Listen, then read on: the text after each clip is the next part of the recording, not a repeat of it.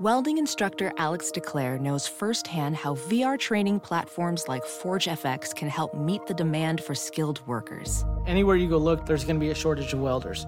VR training can help welding students learn the skills they need to begin and advance in their career. The beauty of virtual reality is it simulates that exact muscle memory that they need. Explore more stories like Alex's at meta.com slash metaverse impact.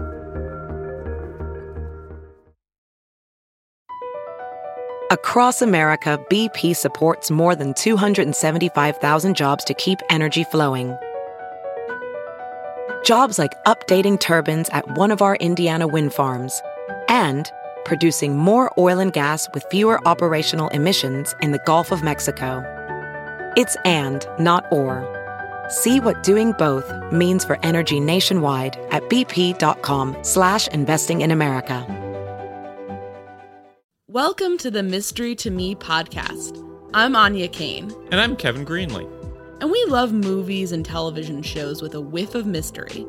Mystery to Me will feature us riffing on murder mysteries, film noir, cozy detective stories, police procedurals, psychological thrillers, legal dramas, tales of teen sleuths, and more.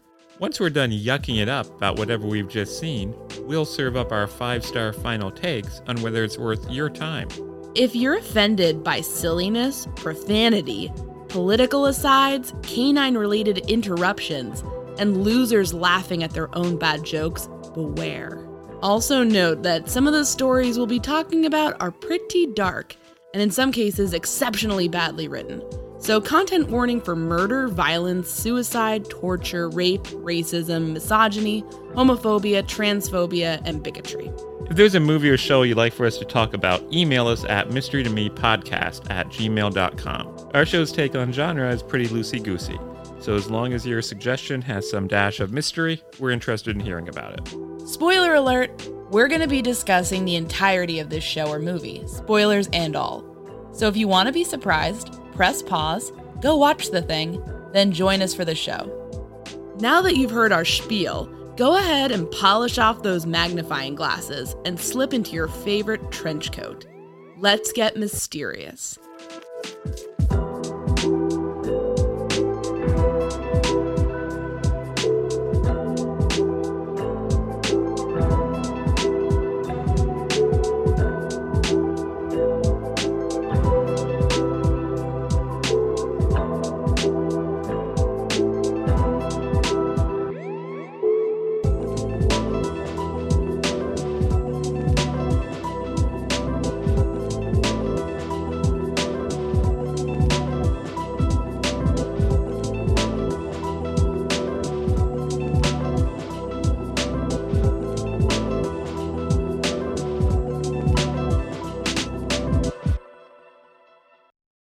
So, Anya, what did we watch? Well, Kevin, we just watched Trial and Error season two, which of course aired from July 19th, 2018 to August 23rd, 2018. We previously reviewed this show's first season in a previous installment of Mystery to Me. Now we're back for seconds. Isn't that right? That is right. Uh, and it's one thing that's interesting is like the first season seemed to almost end by leading directly into a second season Yeah. because you saw the character of the young attorney Josh getting a phone call about a new case and his and the daughter of his his client from the first season was there with him and she seemed interested in pursuing it with him. And then cut. The season ends. And now it's a long time later Yep. that uh, daughter, she's gone. She left to pursue other opportunities, I guess. I guess that actress is gone. Yep. Yeah, but she didn't want to come back. And this doesn't seem to be the case they got the call about. No. What case? What What did they get the call about? I don't even remember. It was it was something. People their their phones ringing. They're back in business. They're gonna stay in East Peck, and then Kristin Chenoweth, season two. So he, so there, there appears to be a, a certain amount of time has passed since season Yeah. one. Uh, Josh, see that that's a, a problem because when you have a story that seems to be complete, and then oh, let's tell more of it. But that seems challenging sometimes because Yeah. didn't it feel it's the story of a, a attorney from New York who takes a case in a small town. Doesn't it seem like he'd go back to New York? Well, that's what. It, but you know, but then they set you up. He's going to stay, and it's about him trying to integrate into the town of East Peck. But but I'm saying just from a character perspective, wouldn't you expect him to go back and perhaps be changed by the experience instead of when you do a season two of a show, it has to be just like season one, only a little bit different. That'd be very different. Yes, that would be very different. I think it would have been stupid to have him go to New York and have a bunch of characters come with him. No, but what I'm saying is the first season was a complete story. Maybe just leave it there. So you say they should have canceled it after season one? Well, Do you think it's plausible for this character to want to stay in this small town? where he can be the big fish attorney who wins cases. So you bought that. Yeah, I could buy that. I didn't buy that. I I didn't mind it. He he just came off a, a huge win, uh, and he immediately gets a call about another high profile case. I can accept that. And I like I, and I guess it's, it's kind of the story of your life. You were this big Yeah. city re, uh, reporter. yeah. Who would want to move to a hick town? you you know I mean Indiana's not a hick town. It's a hick state, and I'm just kidding. Love the Hoosier state, but I mean I don't I, I think you can understand. I mean they you he just won a high profile case basically on his own and now instead of being a junior junior you know maybe partner someday in a big city law firm he finds a place where maybe people are a bit silly and quirky but he he likes them and they seem to like him and he can be kind of the big defense attorney in town and and you know kind of be an influential player some people like being a big fish in a small pond I guess also my question is realistically, uh, doesn't it become like a Cabot Cove situation? Because realistically, how many big high profile murders would happen in a tiny southern town? so there's some things that some things in in fiction where it's like you know i think they're more of like a murderer getting off as a technicality rather than you know because there's real proof of their innocence in fiction in terms of fiction storytelling issues. And the cabot cove syndrome is one of those things. It's like if we're having a good time who gives a shit if cabot cove has a higher murder rate than most war zones? I mean i i just it's like we're just having fun cool it. It's like the intro to the mst3k song you know what i mean? It's just a I- show just relax. I guess my response is I really wasn't having as much fun in season two as I had in season well i one. think that was probably for different reasons other than this what for you made this season a lesser? I have some thoughts but i'm curious to get your thoughts. Uh, the first thing that comes to mind is the character of the DA, yes uh, Carol Anne Keane, yes was uh, very strong and intimidating in season one. Uh, and they kind of made her more ridiculous in season two. yep They decided to make her pregnant and play that for laughs. And they also kind of uh, played her as having some sort of an unrequited love for the male lawyer, Josh. And that just made the character seem a lot less interesting. It didn't work for me at all. And I thought this would be a rare case where, because they are so antagonistic and literally their jobs are antagonistic, I think this show would have been stronger had it not quite consummated their relationship. They consummate their relationship. They have sex in season one, and then by season two, she's pregnant. I actually think this would have been stronger if there'd been some sexual tension there, but they kind of just keep ramping it up because they're in conflict and they're trying to get one over on it, like power plays. I think that would have been actually more interesting to watch. I know sometimes I'm like, oh, fucking slow burn romance. If it's not done well, it sucks. It's just like, why you two are adults. Why can't you get together? But frankly, in the case of a defense attorney in a small town and the prosecutor of said small town, there's some good reasons why they can't get together.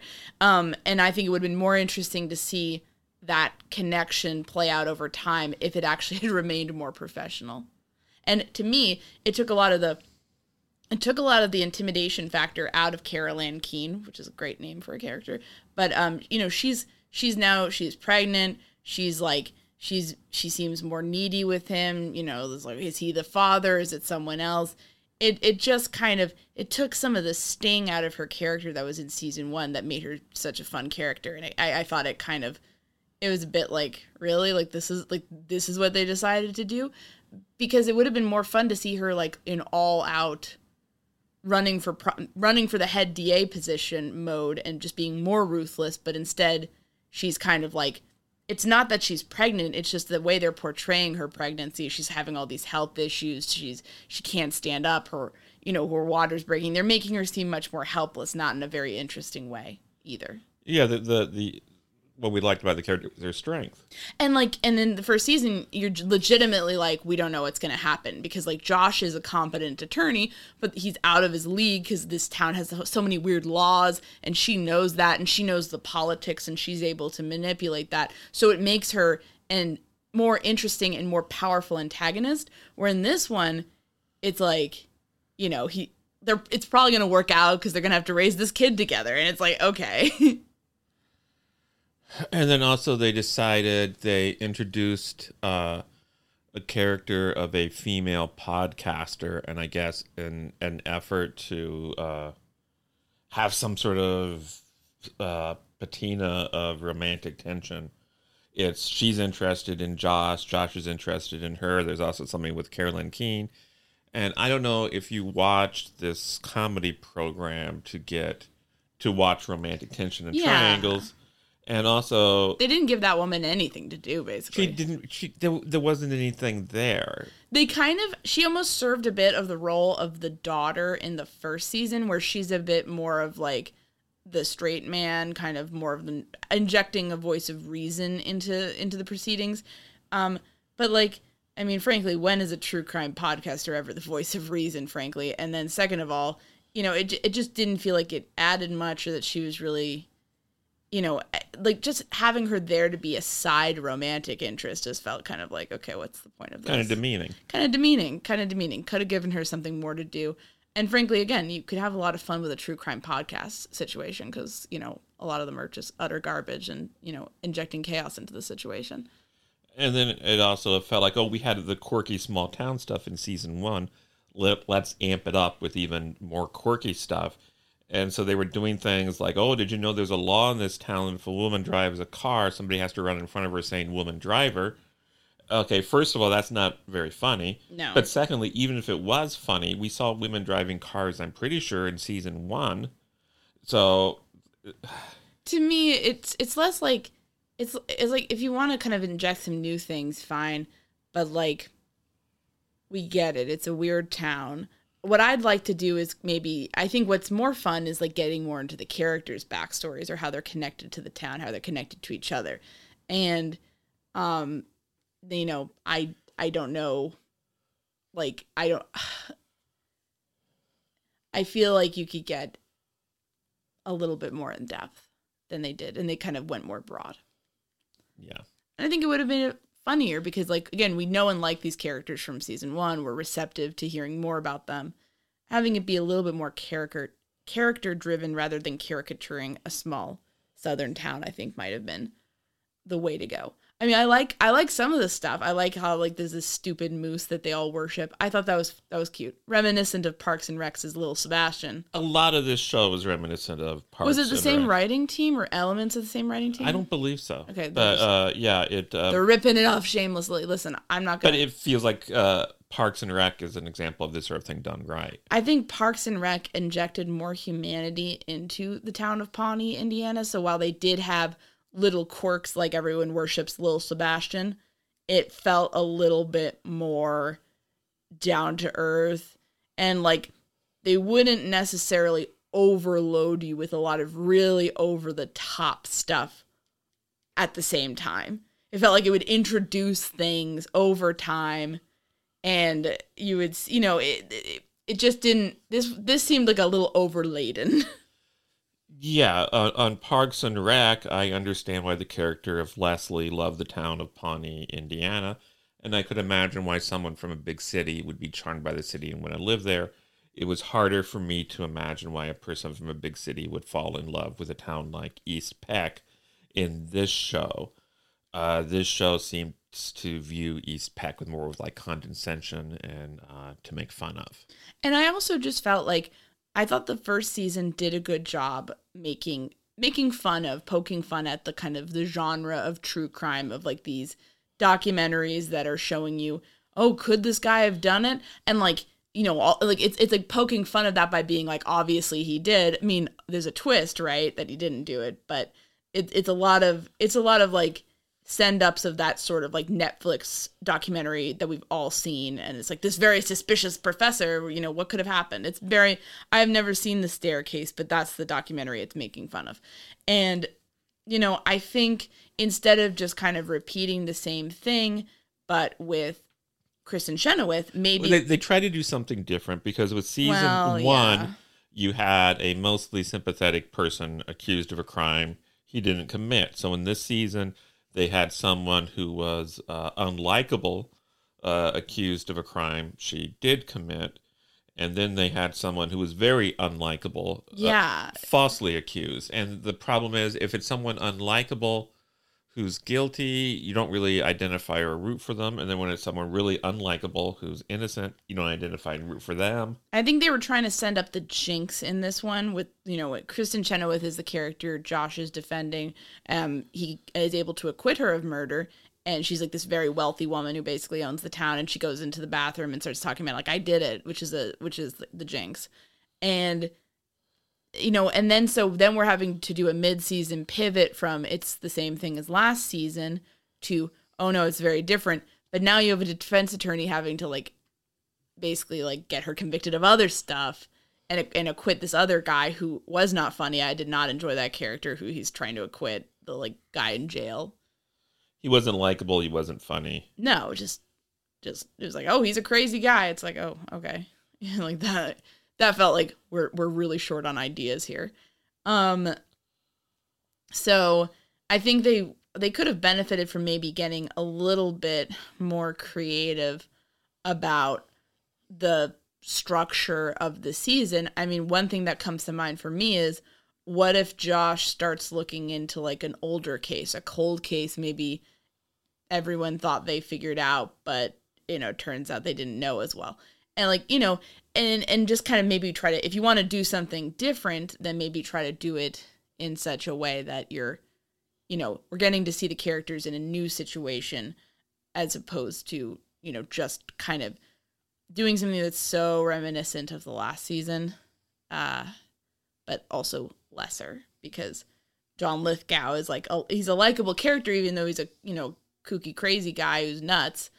You know, you're kind of and he one thing I really liked about the first season is he does have this like weird father and son slash like emotionally needy relationship with Josh that is kind of both sides. Like it's not just him relying on Josh. It's like Josh comes to really care about him, and like that felt like like that was a nice emotional core for it. I remember there's like there's like a like there's a part that I really liked where he gives he's he talks about like oh I really need this skate key. I need to get my skate key and it's kind of played for laughs but then he's like oh my dead wife gave me the skate key. And you know uh, like it means a lot. And then he gives Josh the skate key and Josh is like crying. And like it's like silly but it's like nice. And in this one it didn't really have that kind of heart to it. And when it doesn't have that heart it just does kind of feel more like a mean spirited like oh this isn't isn't small town America pretty stupid. And it's like eh. You gotta have I think Parks and Rec did a good job because it did re- retain a heart you know it wasn't just like oh Pawnee is you know has a bunch of racist paintings of Native Americans and uh, really big portion sizes like there were things that made the people in the town seem not all bad and that that was beneficial I think you can understand why a person would want to live there. Yeah. But this it, it could have leaned into the into that a little bit more. And I think it could have maintained that because I I mean one one thing I liked about the first season I liked about the second season was I like Josh. I like his core team and I like them kind of figuring stuff out together. To me that's like that's the show firing on all cylinders. I like to watch them because even though they're kind of all a mess in their own way, they get shit done and they're trying to figure shit out and they're motivated and to me that's the heart of the show. So keep keep doing that and it, it felt like some of the other stuff just didn't need to be as as big. Uh, I didn't care for the. Uh, I'm blanking on the actress's name. I believe she used to be on The View. Sherri Shepherd. Yeah, she plays a member of Josh's team, and basically her character is, is a woman who has an endless string of medical conditions, and that's basically her entire character. Yes. That's very one note, and maybe it's funny for a couple of episodes. But it doesn't really give her that much to do ultimately. Yeah. Yeah, I I I thought that joke got old. It felt like they hewed too closely to the first season. Things that you could forgive in the first season, you know, okay, this character's a bit one note. Well, maybe you flesh them out in season two a little bit. Give them out, some, give them something else. But they didn't seem to really do that here. Welding instructor Alex DeClaire knows VR training platforms like Forge FX help students master their skills. There's a big learning curve with welding. Virtual reality simulates that exact muscle memory that they need. Learn more at meta.com slash metaverse impact.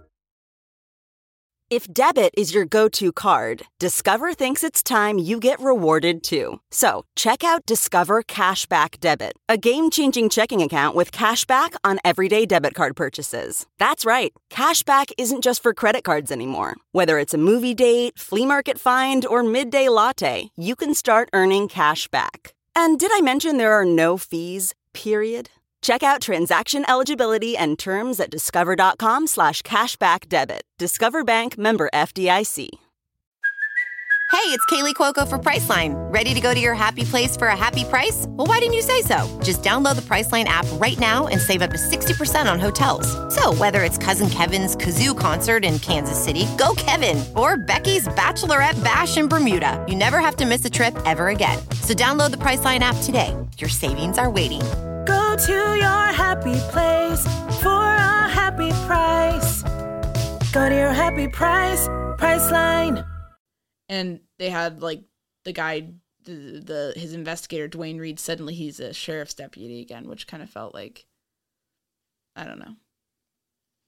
How would you have done the second season? I think I would have had them look at a cold case and like done more of a documentary spoof of one of those like, oh, we're gonna look at an old case and talk to all the crazy old people involved. And you could have used that to also get to know East Peck's history a little bit more and, you know, focus on the quirkiness, but also, you know, maybe there's maybe maybe he's finding a reason to want to stay there through this as well. You know, maybe he finds out that there, you know, there's there's I don't know, like, like get I, I, really, I. I really felt he stayed in the town and bought a house in the town for reasons related to the production of the series and not for reasons related to the universe of the show. See, I think he needed a better reason. I see at the end of the first season, he seems really excited to be getting a new case. And he's talked about how I don't want my boss to come in and take over. And But the problem is that uh, in the second season, they established that after the first season, he goes back to New York for an extended period. yeah, that that that that's a really good point. I actually I'm going to be honest, I completely forgot that element of it.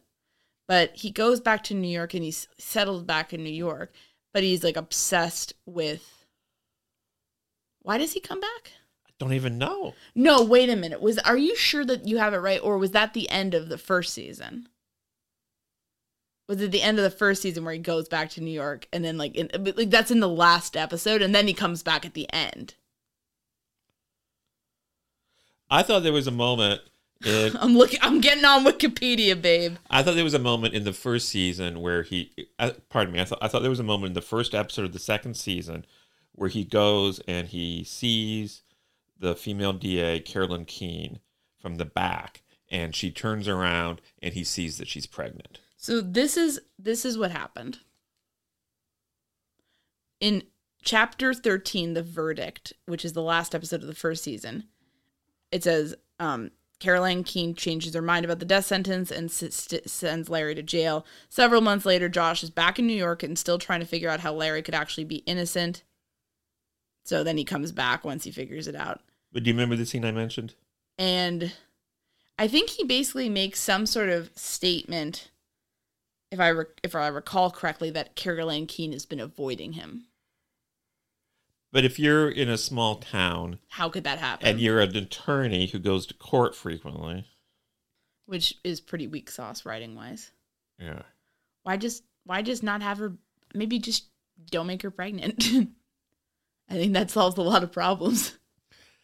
Or if you decide to make her pregnant, maybe make that the reason Josh comes back. Right. Yeah. I mean, either way, it's like have it We have the it- worst of both worlds. we have the worst of both worlds and it doesn't really make sense from a character's perspective because like you would think that if he is coming back from new york to be an attorney there he's going to be all over the courthouse participating in things there it's going to be basically impossible for him to not see Carol Anne Keane Or if he's just uh, an attorney, not to hear other lawyers say, "Hey, Carolyn Keene is pregnant." yeah so just you know i think i think they needed to put more sort of intentionality into the characters this season and you know when you don't have that as much it's like again things that seem forgivable in, in one season maybe don't seem as forgivable And Carolyn. Keene is running for elective office in a judgmental small southern town,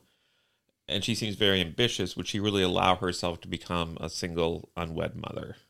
Well, I mean, I, like I like I like her character because on some level she doesn't really give a shit what the town thinks. She's aware of it, but she's able to usually play it to her to her advantage. Like she'll take her shoes off and throw things at the you know people who are being annoying on the witness stand. She's fiery. She kind of does things her way. So I could have I could have lived with that, but just th- they did it in a way that just kind of made her come apart at the seams in a way that was not interesting. Like not not in like a oh let's really explore her character, just more of in a like Josh come help me kind of thing. Uh, I'm a big fan of Kristin Chenoweth. I don't think she was really given a lot to do here, and she wasn't really fun to watch here. I like the scenes where she just starts singing and then it's like 13 minutes later. Those were kind of funny to me. And you said that you you wanted me to start doing stuff like that. But it's like she's just kind of a she's like a bad lady. Just a you know, I don't know. I I didn't mind her character. I thought some of her low key moments were actually pretty funny. So I didn't I didn't hate that. But it it was so reminiscent of the first season that it was sort of like you know kind of gets an unflattering comparison because I think like the first season did a better job of this kind of story. And you mentioned that uh, Josh's investigator also inexplicably works for the sheriff's department, which makes no sense have a person work for the prosecution and the defense simultaneously. Yeah. I get that they were making a joke out of that, but at the same time, they've established that character as being like very loyal to Josh and considers him his best friend, and like, you know, his like his like his one positive trait is loyalty because he's extremely dumb. So I thought it was a little bit silly to have him be doing that. Yeah, a town can be silly and quirky, but there needs to be internal logic. There needs to be internal logic, and there needs to be internal logic for silly and quirky characters. You know, and I actually liked I liked Dwayne Reed. I like that he is so loyal to Josh because that's like a nice like you know like you're like okay he's pretty dumb but he's like he's like a dumb dog you know? Like he's just gonna follow Josh around and he's you know that's a good quality. And like the first season makes it clear that even if he is kind of dumb he means well. And sometimes he gets it right because of his loyalty. He's willing to do stuff to get the investigation done for Josh that you know nobody else will. And I thought that was I thought that was fun. I liked their dynamic. And and this one it's just like oh well wouldn't it be wacky if he was also a sheriff's deputy? You know I don't know. To me the the season was still funny. I still enjoyed watching it with you. And it was like I still laughed. I still laughed while watching it. But it it was uh so it wasn't like I was like oh my god I hate watching it you know this time around. But it was like I was watching it and the characters and situations could still be very funny. I could enjoy myself. But it definitely felt like a step down from the previous season feel like they they kind of did something quite well season 1 and then did it slightly worse than season 2 and maybe instead of doing that maybe do something different and do that well So thank God there wasn't a season three. Well, I mean, I'm gonna miss it. I thought I thought the show I thought the show was pretty good all in all. Again, season two wasn't awful, wasn't great. To me, it was just kind of it was in the middle, and I I, I think I let it pass a little bit because I liked season one so much. My question for you is, how would you script doctor this? How what like if someone hands you season two, trial and error. Go. What do you do? I don't buy him coming back to the town.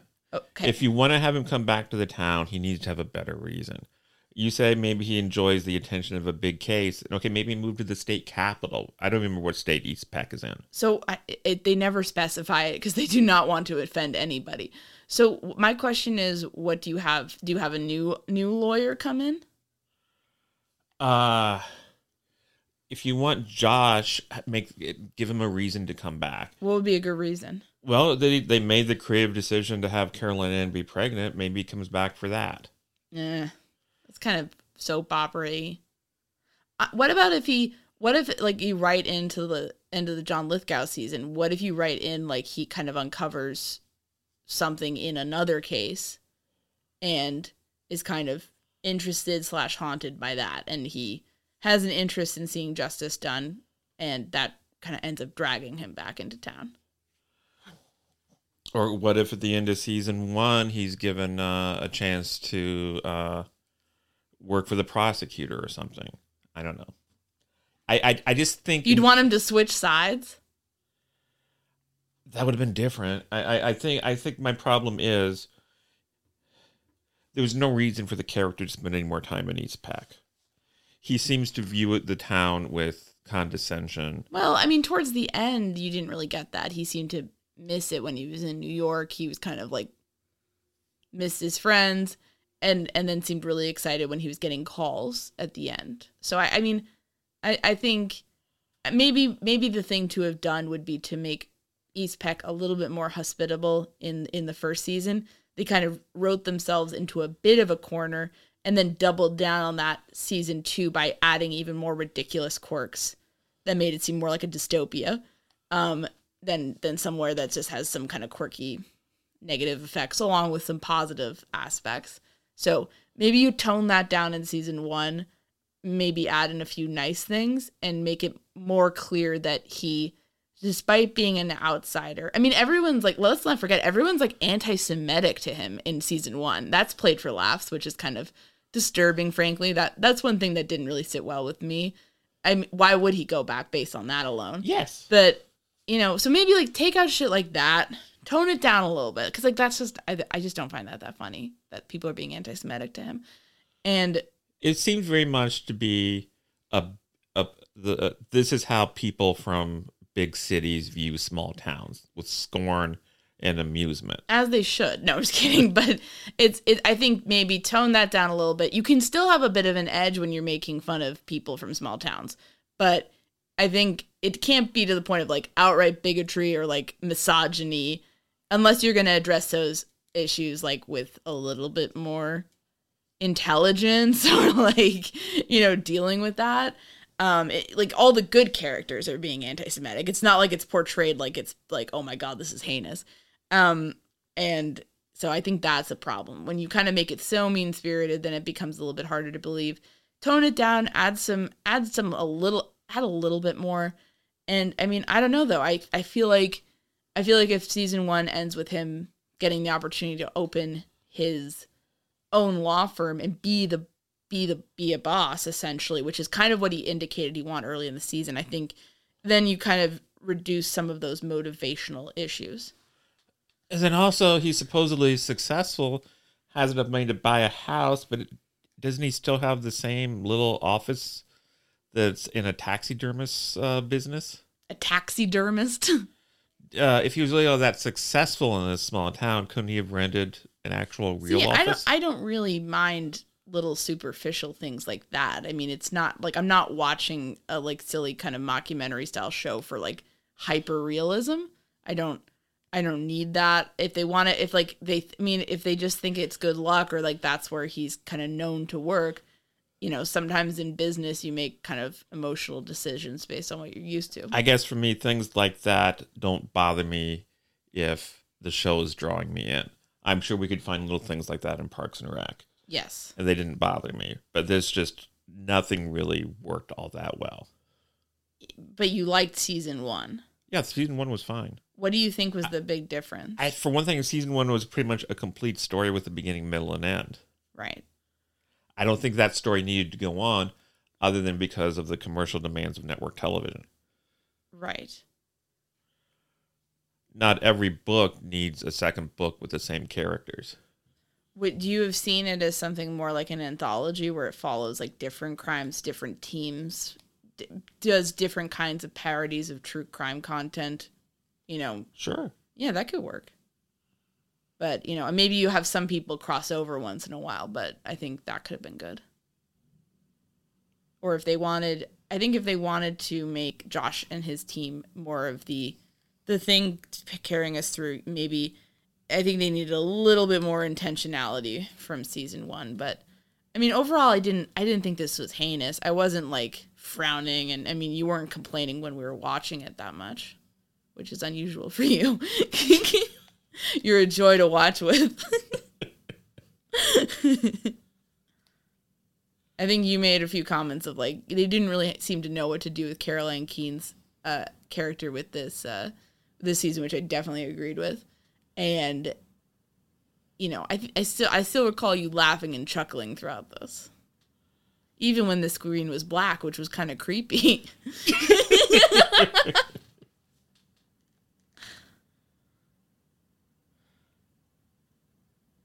Yeah, I, I mean it uh, is a professional product put together by skilled comedy writers, but it had no heart and it, it really didn't have any need to exist. Right.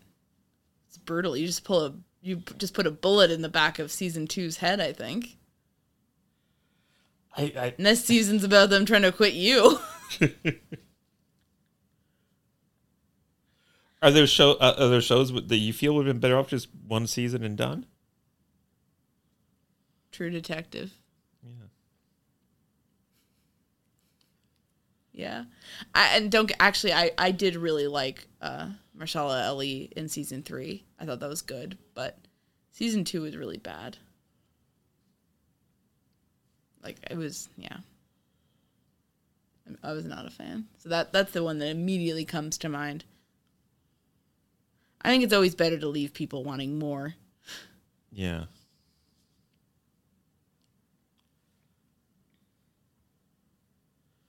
Is it ready for you to give your pithy little take, or we have more to say? I'm looking. Uh, it was still fun, but it was kind of more of a trial to watch, and the whole season was an error. you tried. There's a reason you do these. You tried and convicted. Um, we the people find season two of Trial and Error guilty on the charge of repetition, with the mitigating factor of it was still pretty funny. Gavel bang. Thanks for listening this week. I'd like to give a special thanks to Kevin T. Greenlee, who's no relation to me. He's the guy that composed the great music for this podcast, and you can find him on the web at kevintg.com. You can follow us on Twitter at mystery to me. That's mystery underscore to underscore me underscore. And at mystery to me podcast on Facebook and Instagram. And you can always send us recommendations and feedback of any kind at mystery to me podcast at gmail.com. We're not teens setting up Hotmail accounts in the early 2000s, so all of those spell out 2 as T O. Thanks so much for listening.